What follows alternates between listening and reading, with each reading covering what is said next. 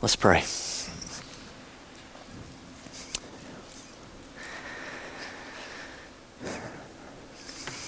Oh Lord, you know that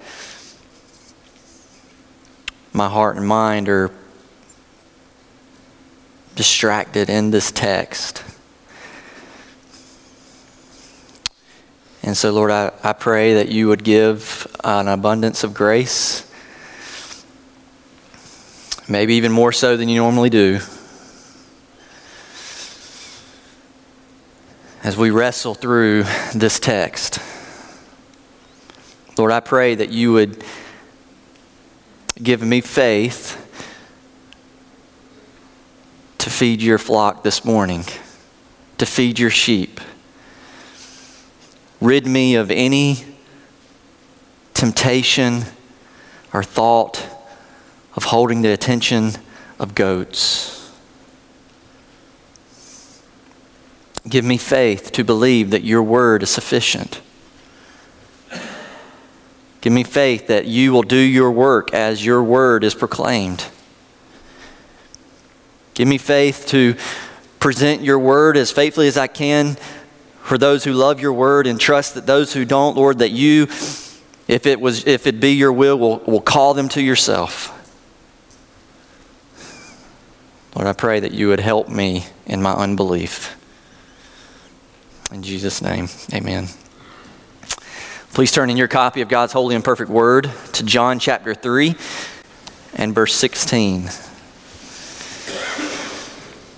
Salvation, entering the kingdom of God, eternal life. These have been the themes of a conversation that's been going on between Jesus and a Pharisee named Nicodemus, and the text that we've been studying for the last two weeks. So far, I've preached two sermons on this popular exchange between the Son of God and this teacher of Israel, and today I finish out this section with part three concerning this great subject of salvation. So look with me, if you will, starting in verse sixteen of John chapter three. For God so loved the world that he gave his only Son, that whoever believes in him should not perish, but have eternal life.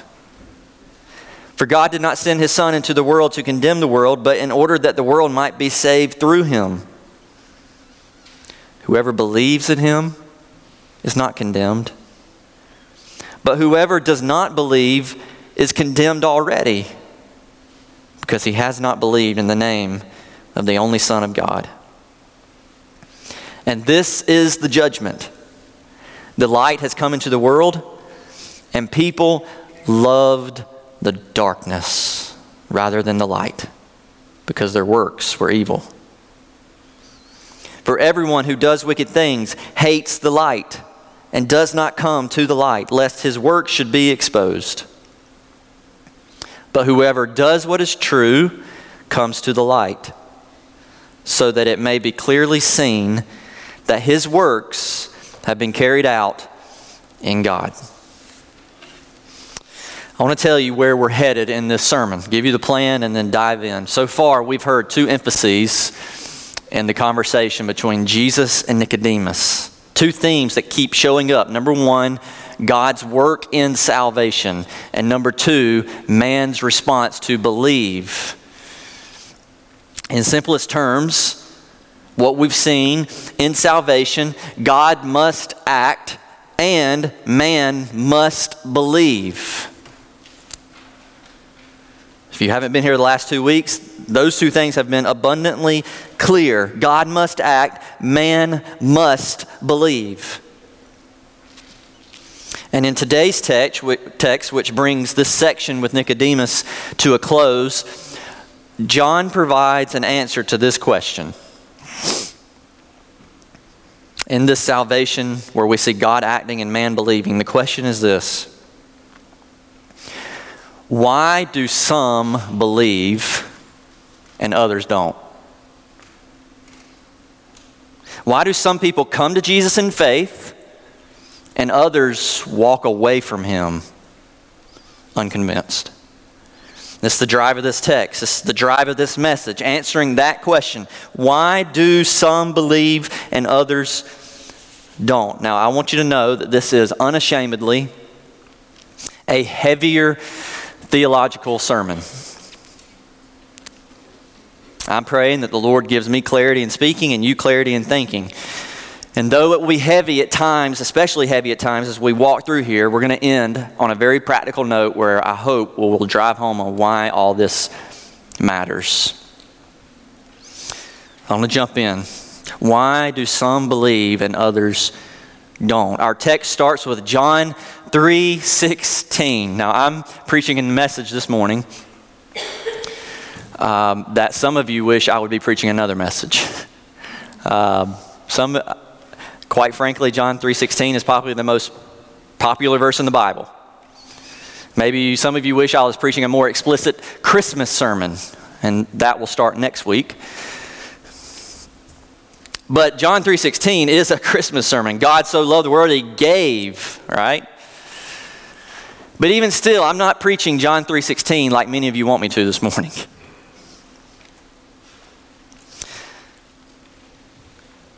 It's such a popular verse, only skimming over it would be an injustice.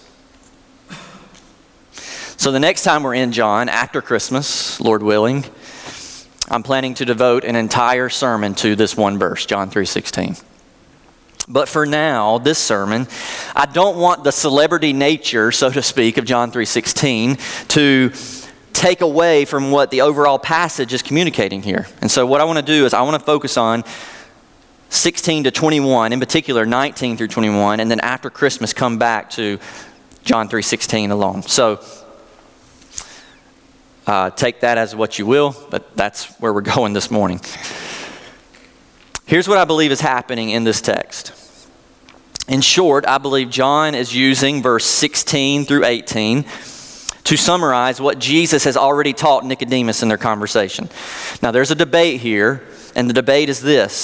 Starting in verse sixteen, is this Jesus still speaking to Nicodemus, or is it John now providing commentary on what Jesus has taught Nicodemus? And you can read a good scholar's work to investigate which one's more probable. It's not my purpose this morning to spend time on that here and now. But as I've already indicated, if you've listened carefully, I think this is the Apostle John speaking in verse sixteen and following. And he appears to be summarizing the great gospel message that Jesus has just given to Nicodemus.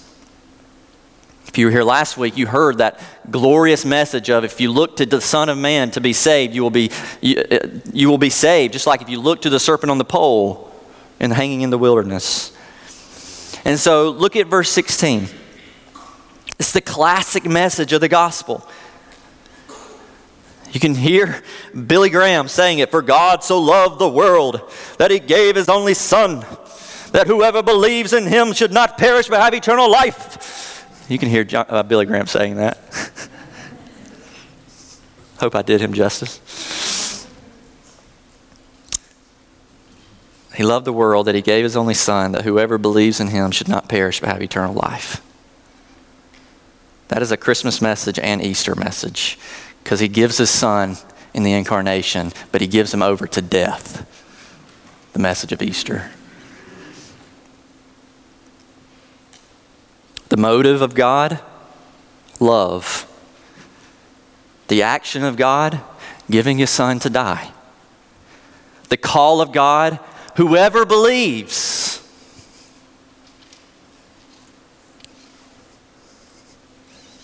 The gift of God, eternal life for those who do.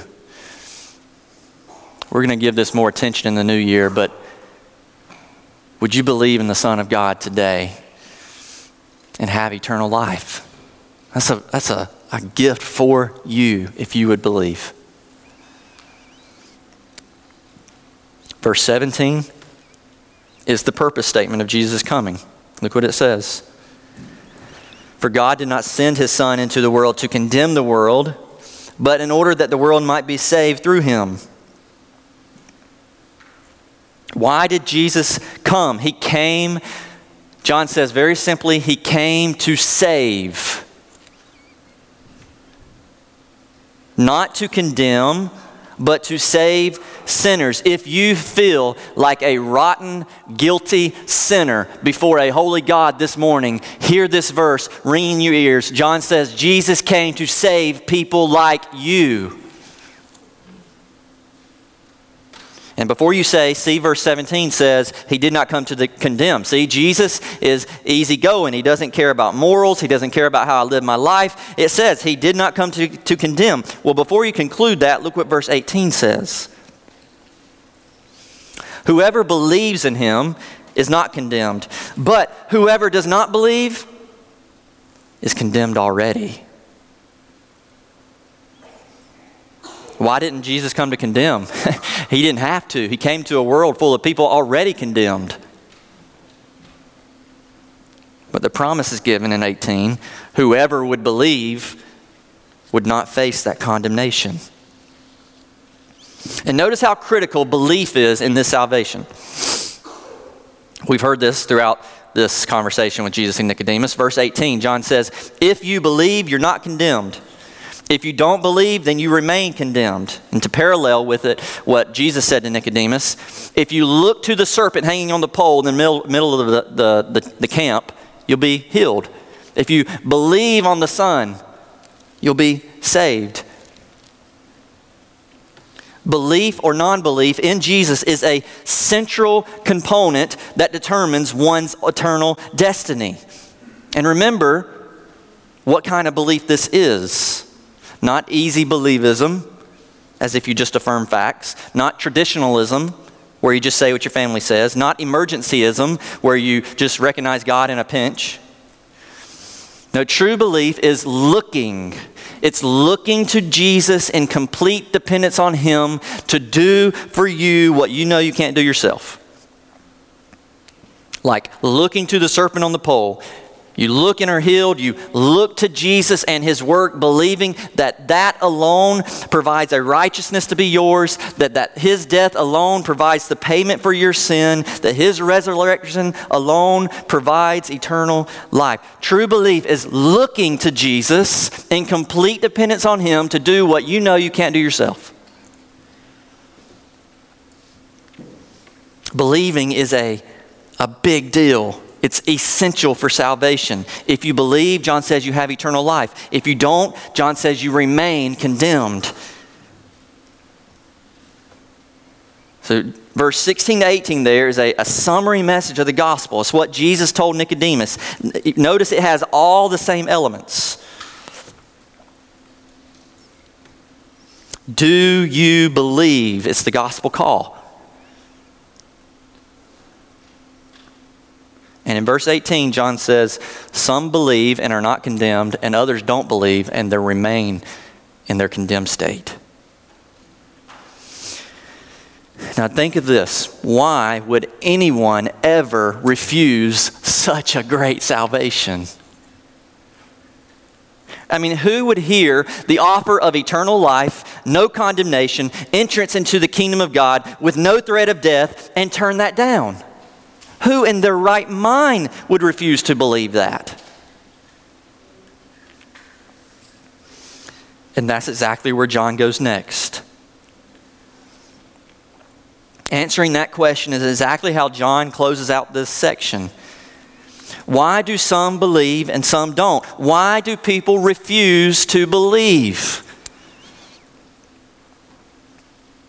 John gives us the answer in verse nineteen to twenty-one. This is the culminating point of this section where we'll spend most of our focus this morning. Now, I feel confident calling it the culminating point because remember, so far the emphasis has been on some believe and others don't. Some perish, some are granted eternal life. Some believe and are not condemned, and others remain condemned because they don't believe. And John shows the juxtaposition between those two responses, and he gives this ultimate culminating statement in verse nineteen. Look what it says. And this is the judgment. In other words, this is the verdict. This is the concluding point, the ultimate conclusion. Verse nineteen. The light has come into the world. Remember John one says Jesus is the light. The light has come into the world, and people love the light, right? people were drawn to the light, right? I mean, who wouldn't want the eternal life and the kingdom offered? Who in their right mind wouldn't want that? The light has come into the world, and the world flocked to the light. This is not what it says. Look at verse nineteen carefully. The light has come, and people loved the darkness rather than the light because their works were evil. For everyone who does wicked things hates the light and does not come to the light, lest his work should be exposed. That's why they are condemned, because they love the darkness and they hate the light. They hide their evil deeds. They don't want them exposed. They would love the darkness more than believing in Jesus. But verse twenty-one says, but whoever does what is true comes to the light, so that it may be clearly seen that his works has been, have been carried out in God. Now, it gets heavy in this section as we work through it, but I want to tell you simply what John's doing here. John is contrasting two natures. One nature he describes in verse nineteen and twenty. The second nature he describes in verse twenty-one. And it gets heavy here because the question is not, what do people decide concerning Jesus? The question is not, what do people decide concerning Jesus? We know that answer. It's clear in the text. They believe or they don't believe. So the question is not, what do they decide? The question is, why do they decide what they decide? Why do they respond to Jesus the way they do? See, John is taking us another layer deep. Not what is your choice, but why did you choose that? And John points to two natures to provide the answer to why some believe and others don't. So I want to look at these two natures one at a time. The first nature John describes here is the depraved nature. The depraved nature. This is seen in verse nineteen and twenty, and this is the judgment. The light has come into the world. People love the darkness rather than the light because their works were evil. For everyone who does wicked things hates the light and does not come to the light, lest his works should be exposed. Now, I hope your nose is in the text as we're working through this. You'll get lost if it's not. I want you to notice four characteristics of the depraved nature from this text. Look at verse nineteen and twenty as I walk through these. The light came into the world, and number one, people loved darkness. Number two, people preferred darkness, as seen in the language of rather than the light. Number three, verse twenty, people hated the light. And number four, verse twenty, people avoided the light. It says they do not come to the light. So in summary, listen to the depraved nature by this text. The depraved nature loves darkness, prefers darkness, hates the light, and avoids the light. Why would the depraved man love darkness and prefer darkness over the light? Verse nineteen tells you. Because their works were evil. In short, it's who they are. The depraved man loves the darkness, prefers the darkness, because he himself is darkness. Why would the depraved man not come to the light? Verse twenty tells you. Lest his works should be exposed. It's like you have your hand in a large jar of honey. For some reason you do that. And you have your hand in a large jar of honey. When you're by yourself, sin tastes sweet. But when you get caught, it's sticky and makes a mess, right? And so it's all over your hand. And you're about to be dragged into the public square, into the light, where everyone will see the sin all over your hand, and it's just dripping from your hand. And as you're being dragged into the public square, you're trying to you're trying to wipe it off, and you're trying to hide it, you're trying to shake it off, and it just won't come off because sin is sticky and messy. And as you're being dragged out the door, you see a machete, and at the last second, you chop your hand off just to keep it from being exposed. That's what John says about the depraved man. We don't come to the light because we don't want our works exposed, and we'll do anything to keep them hidden.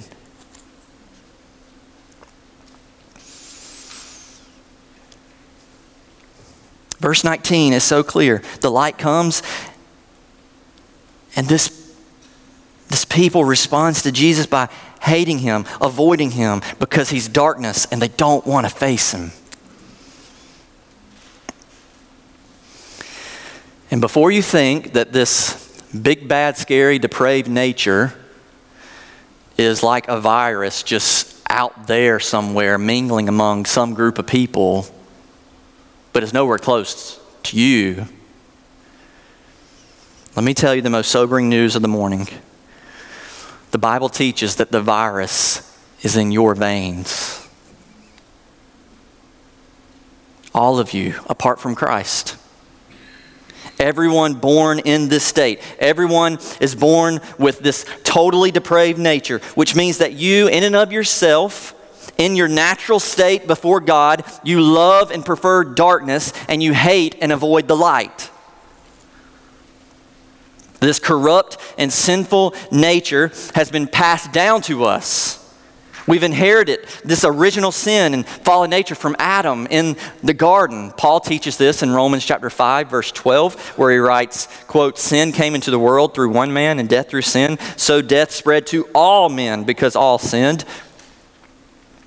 Again, in Romans three ten, "No one is righteous, no, not one." Is exactly what Lenny read earlier in our service. This dead, corrupt, depraved nature hates the light, prefers the darkness. eighteenth century preacher George Whitefield wrote about his understanding of his own depravity from a very young age.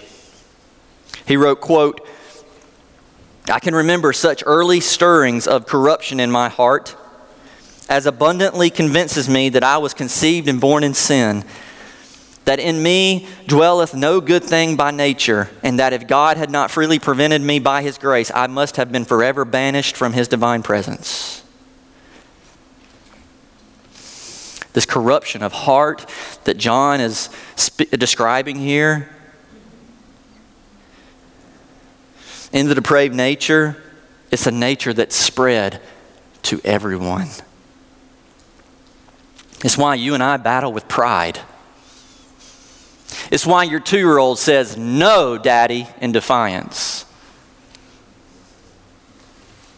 See, we do not become depraved because we sin. We sin because we are depraved.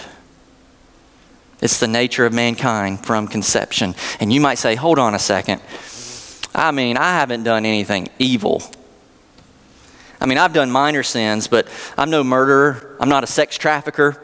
I'm not a terrorist or an arms dealer. I've done minor things. I've not done evil things compared to others out there. I don't really love darkness, do I?"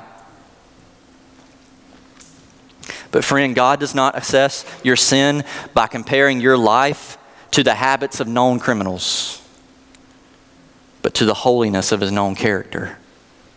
The standard is not, are you as evil as them? The standard is, are you as holy as God? Ask yourself that this morning as you sit there. Am I as holy as God?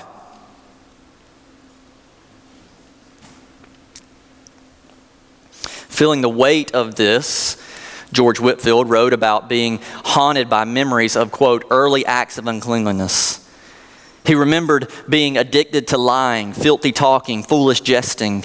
As a young boy, he would help his widowed mother with her bills, and he remembered stealing money from his own mother to, quote, "satisfy what he called sensual appetites for buying fruits, tarts, and other treats."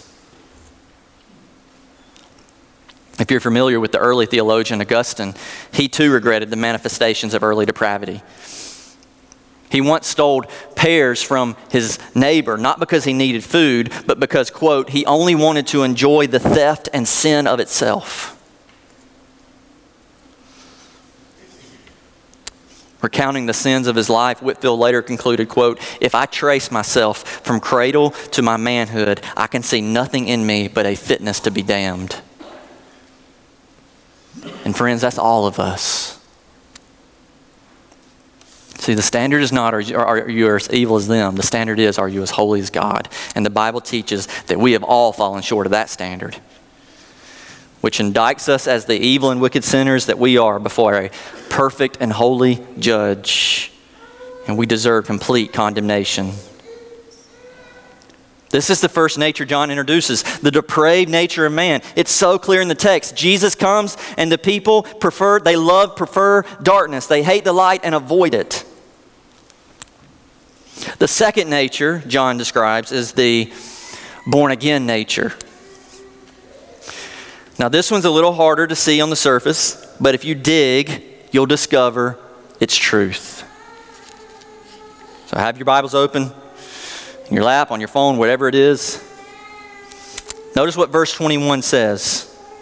John's starting to describe the second nature, verse twenty-one. But whoever does what is true comes to the light. See, immediately you can see there's a contrast. Some already hated the light and avoided it, but now verse twenty-one says, whoever does what is true comes to the light, so that it may be clearly seen that his works have been carried out in God. So John is contrasting those of verse twenty-one with those of verse nineteen and twenty. The depraved nature hates the light, but John says in verse twenty-one, whoever does what is true comes to the light. So to understand what John is saying here, we need to understand this phrase, whoever does what is true. What does that mean? I mean, we know what it means if he would have said, whoever believes what is true. We know what that means. Or whoever says something true. We know what that means. But what does it mean for someone to do something true? We're helped here by knowing what John has said elsewhere in his writing concerning the idea of doing what is true. Feel free to turn with me or just listen carefully to John, First John chapter one, verse six. Make a note in your Bible maybe here. First John chapter one, verse six. Notice what John says here. If we say we have fellowship with God while we walk in darkness, we lie and, listen, do not practice the truth. So in First John, he uses the language of practicing the truth. And in John three, he uses the language of doing what is true. Practicing the truth, doing what is true. They're virtually the same.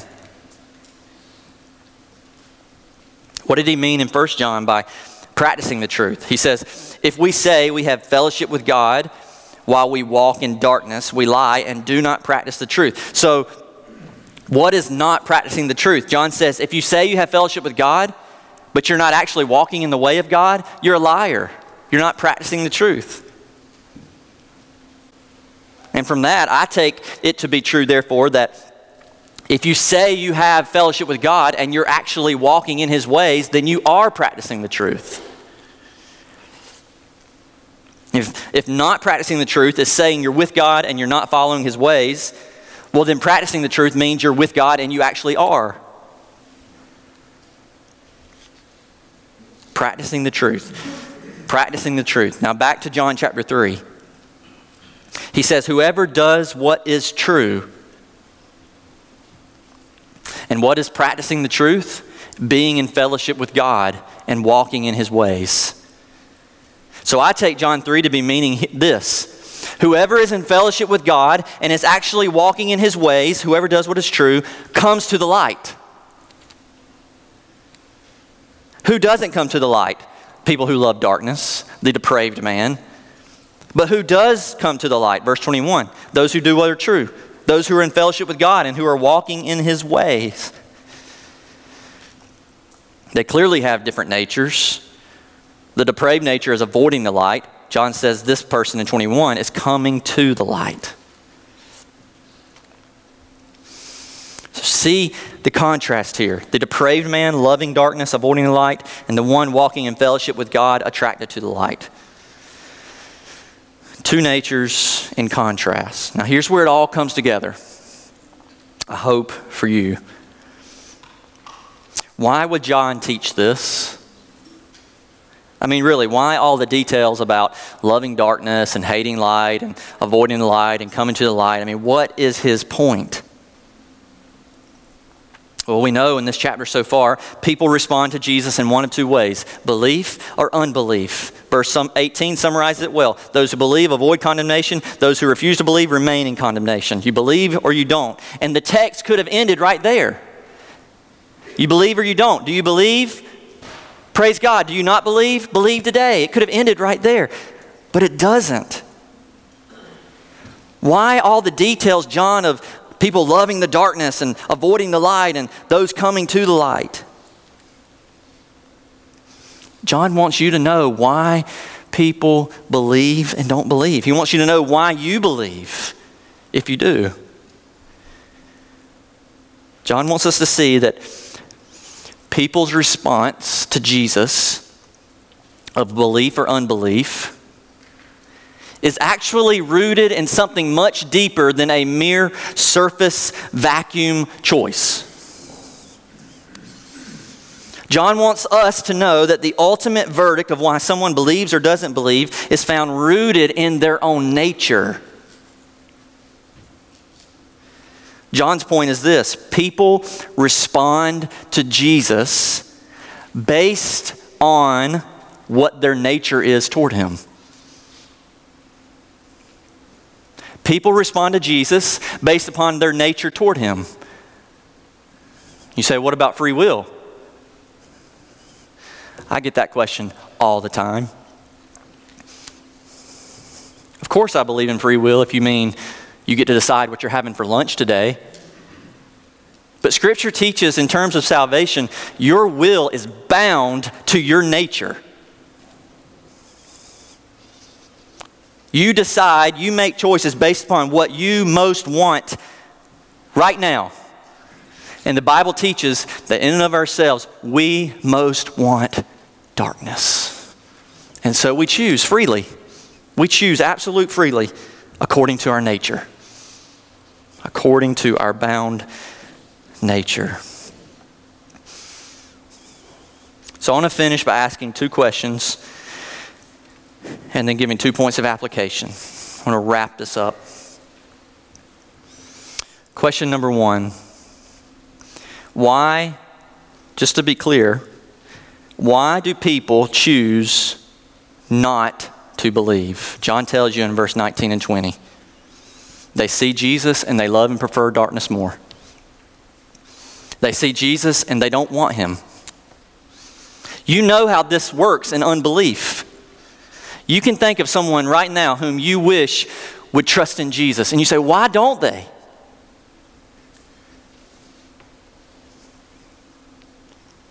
And as you talk to them, you can see why. Because they have no interest in him whatsoever. Not ultimately they don't. I mean, they may patronize you in a conversation, but you know how unbelief works. People don't come to Jesus because ultimately they don't want Jesus. They want everything else, more important things, more pressing things, more interesting things to them. And it's not like they just need to flip a simple switch from going unbelief to belief. The language is not neutral here. They're not on the fence. As the saying goes concerning our salvation, it's not like God gets a vote, the devil gets a vote, and we get an unbiased vote to break the tie. People and unbelief already have a side. They love the darkness and are just fine without Jesus.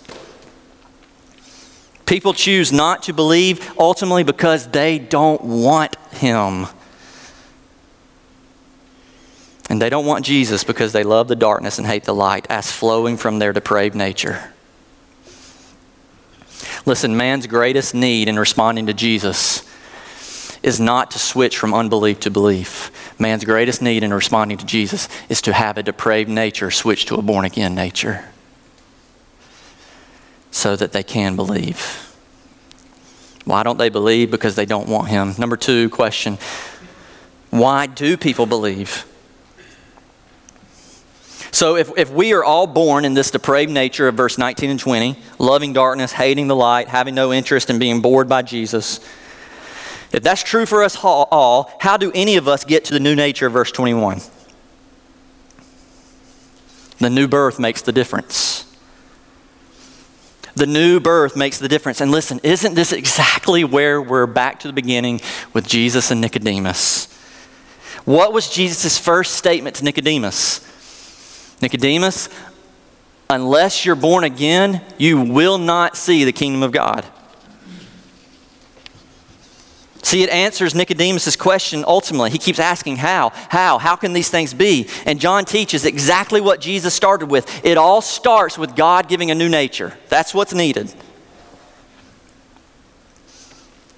Everyone starts out loving the darkness, which is why Jesus said you need to be born again to get a new nature that loves the light.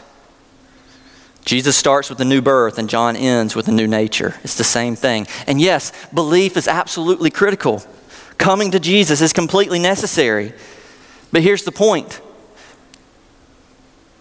Jesus and John, you don't come in faith until God works the new birth. So why do people believe? People believe because God gives them new natures and they want to believe. Completely willing, they want it. And so they choose to believe. Those who don't come have no desire to come, ever. And those who do come, come in born-again natures desiring to do so. I have two points of application and we're done. But before I get to that, I want to give a, a quote that I think is very helpful in understanding what John is saying here. John Piper provides this comment, which I think summarizes the Apostle John's teaching well. He says, quote, "The guilt of not coming to Jesus lies in the heart or nature of man. And the grace of coming to Jesus comes from the heart of God." Or to put it another way, he says, "The coming of Jesus into the world clarifies that unbelief is our fault and our depraved nature. And belief is God's gift, which means that if we do not come to Christ, but rather perish eternally, we magnify God's justice. And if we come to Christ and gain eternal life, we magnify God's grace."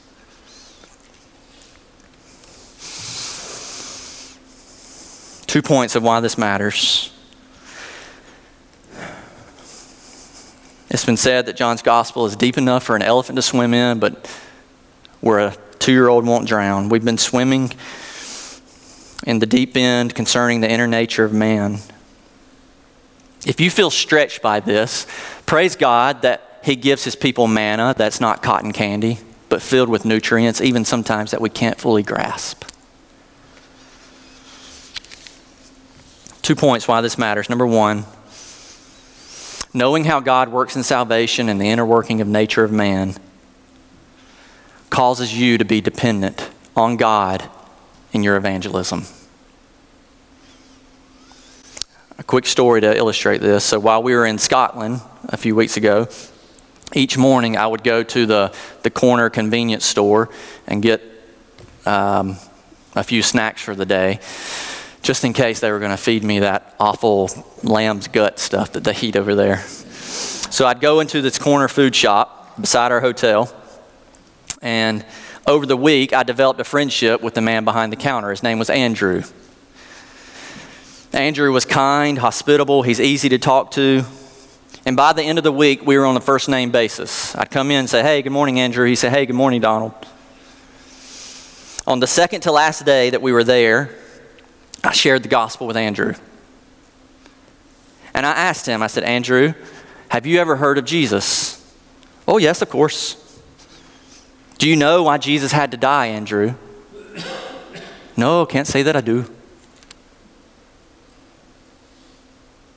And so I proceeded to tell him about the sacrifice of Jesus, that Jesus died to pay the penalty for sinners like him, that Jesus rose from the dead to provide eternal life. I went more in depth and we discussed it briefly. And when I finished telling him about Jesus' work, what happens at that point? When you finish telling someone about Jesus' work, what happens?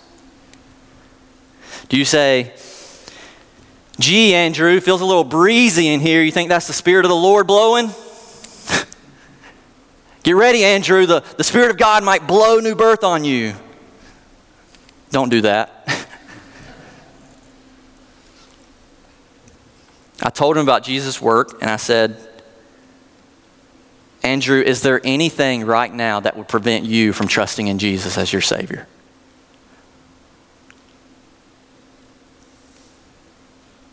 Now, in that moment, I don't know what the Spirit's doing.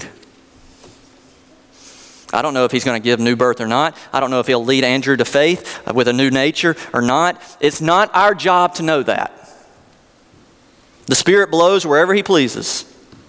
It is our job to call people to repentance and faith. And so I did. Andrew, is there anything preventing you right now from believing? He thought for a second. He said, no, I don't guess there's any barriers, but let me think about it. See, I left the shop completely dependent on God. Praying to God, God, unless you work in Andrew's life, he won't be saved. Why? Because Andrew has a depraved nature just like the rest of us, loving darkness, bored by the light. And if Andrew is to go from deadness to life, the Spirit of God must work. And Andrew must believe.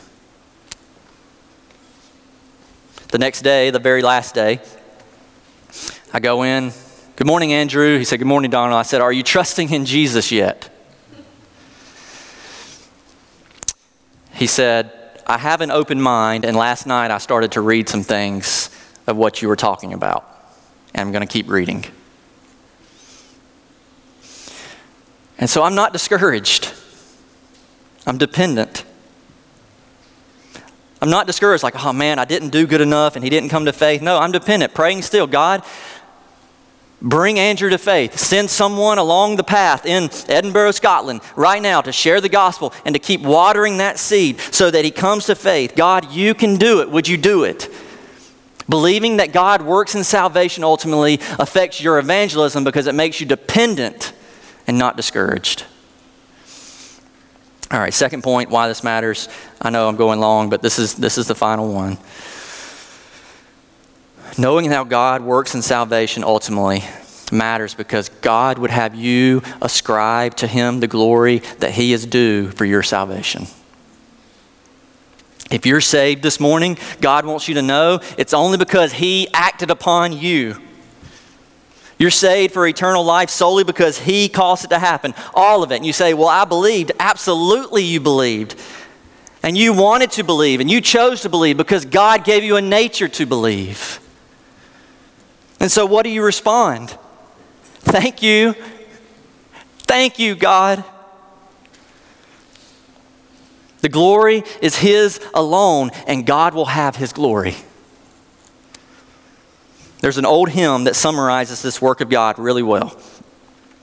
So I'm going to read a lyric of the, the lyric of this hymn, and then we're done. But as I read, I want you to imagine a giant banquet hall where God has prepared a feast for those whom he'd saved. And you're sitting in the banquet hall at one of the tables, and you're amazed to just be in the room. This is the context of this song. How sweet and awful is the place. Listen to its words. How sweet and awful is the place with Christ within the doors, while everlasting love displays the choicest of her stores. While all our hearts and all our songs join to admire the feast, each of us cry with thankful tongues, Lord, why was I a guest? Why was I made to hear thy voice and enter while there's room? When thousands make a wretched choice and rather starve than come. 'Twas the same love that spread the feast that sweetly drew us in. Else we had still refused to taste and perished in our sin. And here's our request.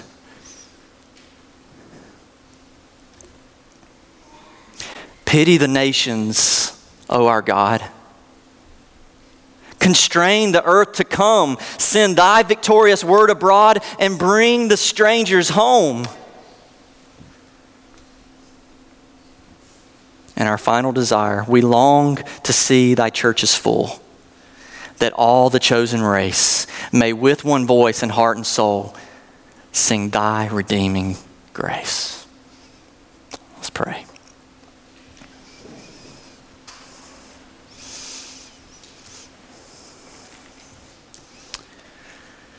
Oh Lord, if